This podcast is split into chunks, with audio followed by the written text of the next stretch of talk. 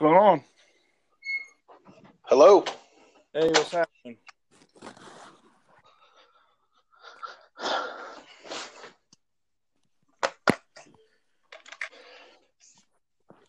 All right, everybody. Well, uh, welcome you to Honky Talk. This is Todd. As always, I'm here with the homeboy Big D. What's up, Big D? What's happening? Football Saturday in Ohio, right? That's right. Best time of year. Very best. So today's our wrap-up show. We we promised the Buckeye faithful we would review uh, last week's game. Right, right. I have three points. I know you have three points too. Uh, I, I mean, just some overall thoughts. I, I don't know that uh, that Oregon State's going to win a game this year. No, they probably won't. They only won They were not. last year. They were they were not that good. Nah.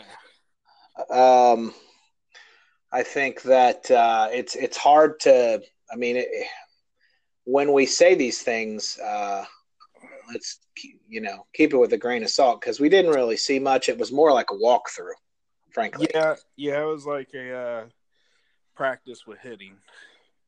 Yeah, it was like the JV comes up and scrimmages the varsity. Yeah, it was pretty bad, but uh, I did see some things that were kind of concerning, and I saw some Yes. things. So why don't we get into it? Um, we both have three thing three takeaways. Why don't you go ahead and uh, why don't you go ahead and tell me uh, tell me your first one, and then I'll give my first one. Okay, well, my first one is the passing game looked really good. Uh, Haskins was real sharp with the ball. Um, offensive line looked real, you know, cohesive as a unit. Not that they were facing, you know, the uh, Bengals defensive front, but uh, they looked pretty good. The running backs looked real good. So the offense in general looked like it was humming. Um, I liked that a lot. I liked how they kept Haskins in the pocket. So I thought that was pretty good. Yeah, so my number one thing, obviously, Haskins. I mean, there were some bright spots, right? So Dwayne. Haskins was definitely one. Um, that offense looks like it's primed to be. I'm just going to go ahead and say it. It's probably primed to be one of the best in school history, if not the best. I mean, they ran up what 700 yards of offense. Yeah, Um, they, yeah, they was killing it. Haskins, I mean, you and I saw it last year, even with the game that we went to when he came in for mop up duty at UNLV, and the first pass he threw had more velocity on it than any pass we had seen all day. Um, uh, should he have been the starter last year? I don't know. I think it's a little too early. I, I would say, Buckeye fans, if you're expecting this every week, the, Yeah. the defense is going to get a lot a lot tougher. So um, Haskins, uh, another bright spot was um, Joey Bosa, or I'm sorry, Nick Bosa. Oh yeah, yeah. Um, Baby, you know, he looked, and you know that whole line, that whole defensive line looked great. But again, how tough is Oregon State's offensive line really? So those were a couple bright spots in my number one. What's what's your second? What's your second takeaway? Well, my second takeaway was that the defensive line that you just touched on looked really good, but the rest of the defense looked kind of mediocre. Um, defensive backs were bad, which all last year as- well. Um, they they will give up big plays. If you're giving up big plays to Oregon State, you're gonna which which I get. Oregon State is a pack Pac 12 team, and they do a lot more with the offense than they do defensively out there because they play flag football. But uh, if you're giving up the big plays to those guys, you're going to give them up to the Penn States and Michigans of the world. Yeah, so I noticed the exact same thing. I mean, the the big plays. I mean, he may have found himself a place in the draft uh, from Oregon State. I don't know what his name is. We don't fact check, but um, he he ran all over them for big plays, and that's that's concerning. I think the linebackers in the secondary. You've got a new secondary coach um, out there, which is you know, the secondary outside of Denzel Ward last year wasn't wasn't that really that good. Um, you know, again, in the early stages of the year, you saw them go in. Uh, what what did UNLV hang on them last year, Todd? Was it 20, 28 or 21? It was. And yeah, yeah. UNLV, I believe, had just gotten beat the week before by a one double A team. So, yeah. um, you know, that's that's why they schedule opponents that aren't as as formidable in the beginning so that they can get their stuff together. If anybody doubts uh, Greg Schiano's ability to pull the defense together, then you're not really paying attention. At the same time, you know, I mean, I think the talent is there. I just think there were lapses in in judgment there. But we'll see today. Today we'll again tell the tell, tell the tape. Now it's it's raining, so that kind of has uh that kind of has an effect on things, obviously. But you know, we'll see what happens. It's going to be interesting to see how this team progresses. I think we're going to see a maybe an opposite of what we're used to at Ohio State, which is, you know, just a, an amazing uh, offensive side of the ball and a um, maybe a lackluster defensive side of the ball. We'll see. Yeah, we'll see. Yeah, they're definitely going to have to outscore some opponents this year. Um, so look, my third point was was um, Tate Martell, when he got into the game, he looked a lot like, and I'm going to use this, and I know it's overused, but to me, he reminded me of a young Brett Favre. And what I mean by that, is, and what I mean by that was, is he was crisp in the throwing game, he was explosive in the running game, but he made some bonehead decisions. One of, uh, in particular, the one where he ran outside and then pitched a ball to a guy that probably wasn't expecting a pitch and only gained like maybe two more yards. I mean, it looked real sweet and everybody got real excited for it, but it probably got him in the doghouse on uh, Monday when they came in and watched the film.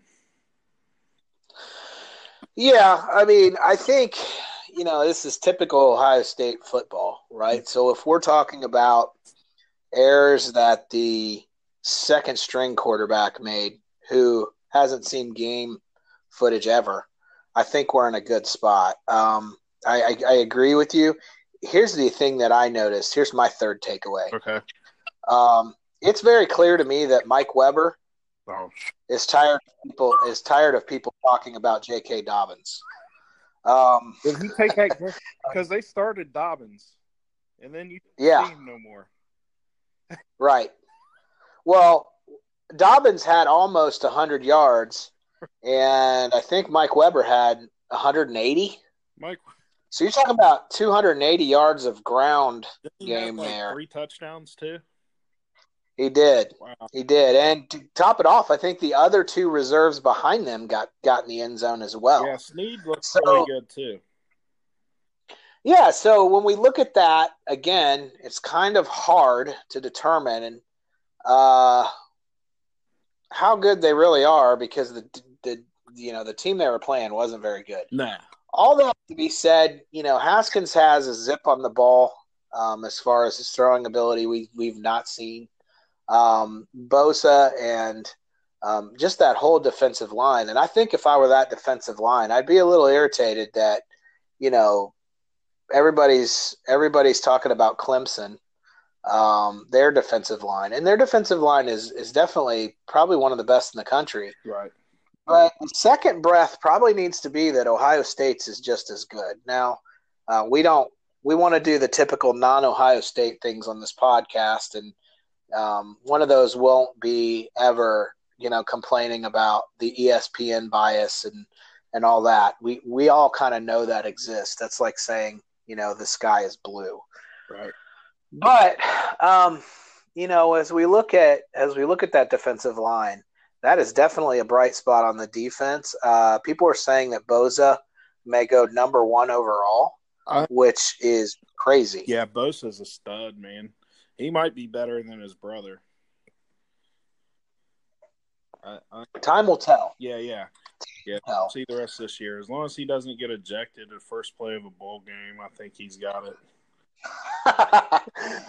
um, okay, well, this week is Rutgers. Uh, it should be, even though it's raining, it should be a pretty easy day for the Buckeyes. And I know we all say like, you know, you don't look ahead and right. You got to really, but I mean, come on, they're they're gonna win today. Um, if they don't, like, I'll come back on this podcast and say I was wrong. Right. But um, you know, at this point, uh, this is our our wrap up on the first on the first game of the year. It was it was kind of lackluster. I mean, you know, there was a lot to be excited about, but I think we're all kind of just, you know, kind of wait and see what the next what the next chapter holds, how they do today, and then the big one obviously is next week. Oh yeah, TCU is going to be a huge game. Um, did, have you seen the line for today? What is it? It's uh 35 for Ohio State. Now, I would expect that to go down as uh, closer to game time just because it's raining, and I don't know that they're going to throw the ball all over the field.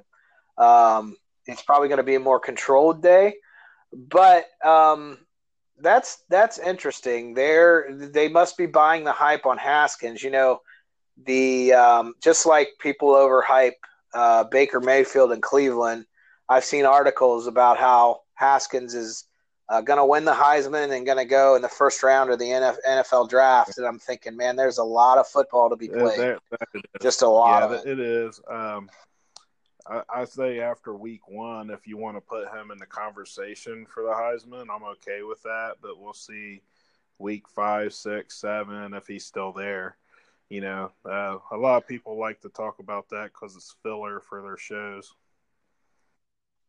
You know, I got to say one more yeah. thing about Haskins is did you notice that they still are holding on to that spread um, zone read start to the play? Uh, is anybody really expecting Dwayne Haskins to run the ball? I mean, I'm not. you know, what I mean, I don't think he's an explosive runner with the ball, but I don't know. I, I hope and pray that uh, when when Urban gets back, they keep the offense somewhat similar to what they did week one. Let Haskins just stay in the pocket and throw the throw the ball, man. Throw it, hand it off. Yeah, I guess I guess what I'm saying though is with the zone read, his eyes are not necessarily on the receiver right. from from from the snap. They're kind of faking on the zone read, and maybe it's a zone read into the pass more more this mm-hmm. year. Mm-hmm.